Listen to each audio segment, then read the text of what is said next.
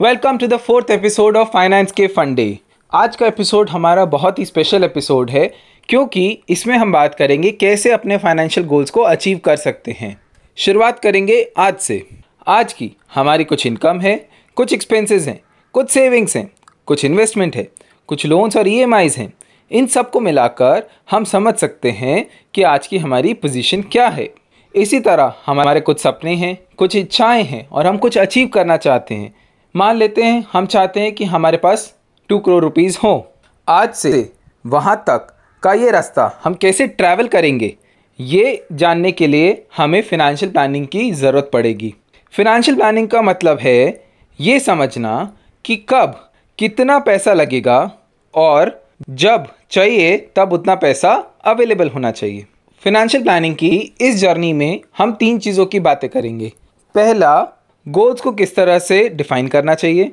दूसरा रिस्क को कैसे समझें? तीसरा, इन दोनों के बेसिस पर हम किस तरह से इन्वेस्ट करें? गोल से शुरुआत करते हैं। कोई भी समय जब हमें पैसे की ज़रूरत पड़ेगी और हम अंदाजे से बता सकते हैं कि कितना पैसा लगेगा, उसे हम गोल कहते हैं। जैसे एग्ज़ाम्पल के लिए, अगर मुझे पाँच साल में फिफ्टी लैक्स का एक घर ख़रीदना है यहाँ पर हमारे पास टाइम पीरियड है, यहाँ पर हमारे पास अमाउंट है तो ये हमारा एक फ़िनेंशियल गोल बन जाता है। कोई भी गोल जिसके साथ अमाउंट जुड़ा है, उसको फिनेंशियल गोल कह सकते हैं। गोल्स को पहले से आइडेंटिफाई करने से उनको अचीव करना ज़्यादा इजी हो जाता है, क्योंकि हम उस हिसाब से पूरा प्लान कर सकते हैं।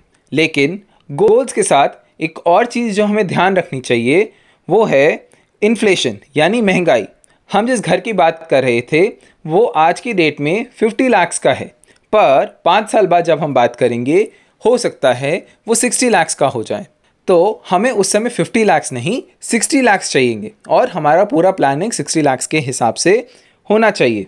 हमारे गोल्स काफ़ी तरह के हो सकते हैं। नया घर, नई गाड़ी रिटायरमेंट वेकेशन नया बिज़नेस लोन्स पे करना, काफ़ी अलग अलग तरीके के गोल्स हो सकते हैं। लेकिन अगर हम बात करें कि सबसे पहले कहाँ से शुरू करना चाहिए तो सबसे पहले हमें इमरजेंसी फ़ंड पे फोकस करना चाहिए। इमरजेंसी फ़ंड वो पैसा है जो कल होने वाली कोई अनहोनी के लिए हम साइड में रखते हैं। इसमें जनरली तीन से छः महीने के खर्चे को साइड में रखा जाता है। इमरजेंसी फ़ंड के बाद जो चीज़ हमें सबसे ज़्यादा ध्यान देनी चाहिए, वो है कि हमारे पास एक हेल्थ इंश्योरेंस और एक लाइफ इंश्योरेंस है। ये दोनों ही चीज़ें हमें प्रोटेक्शन प्रोवाइड करती हैं, हमें सेफ्टी प्रोवाइड करती हैं, अगर हमारी हेल्थ को या लाइफ को कुछ भी हो जाता है।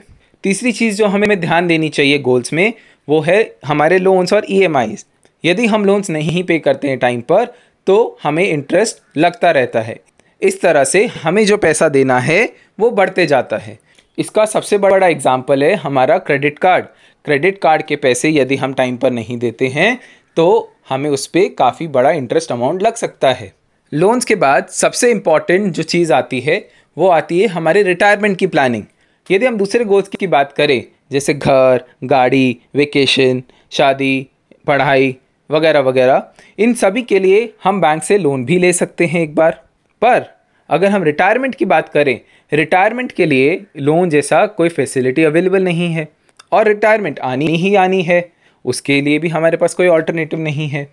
एक ऐसी चीज़ जो होने ही वाली है, उस पर हमें ध्यान देना बहुत ज़रूरी है। रिटायरमेंट प्लानिंग के लिए हम बात करते हैं कि हम कब रिटायर होंगे, कितना पैसा हमें तब चाहिएगा, कितना हमारा खर्चा होगा, कुछ तरह की अगर हमारी आमदनी तभी भी होगी या नहीं होगी, और उसके हिसाब से आज की डेट से हम प्लान करके इन्वेस्ट करते हैं।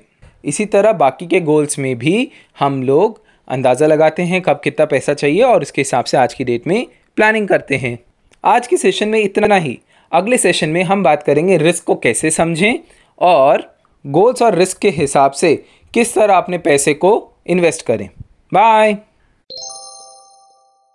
Disclaimers and disclosures. This content is for education and entertainment purpose only. Sanchit Jain or Finance Ke Funde are not a SEBI registered investment advisor. The information is being presented without consideration of the investment objectives, risk tolerance, or financial circumstances of any specific investor and might not be suitable for all investors. Past performance is not indicative of the future results. All investing involves risk, including the possible loss of principal. The views expressed are personal and do not reflect the views of any organization we may be directly or indirectly associated with. Thank you.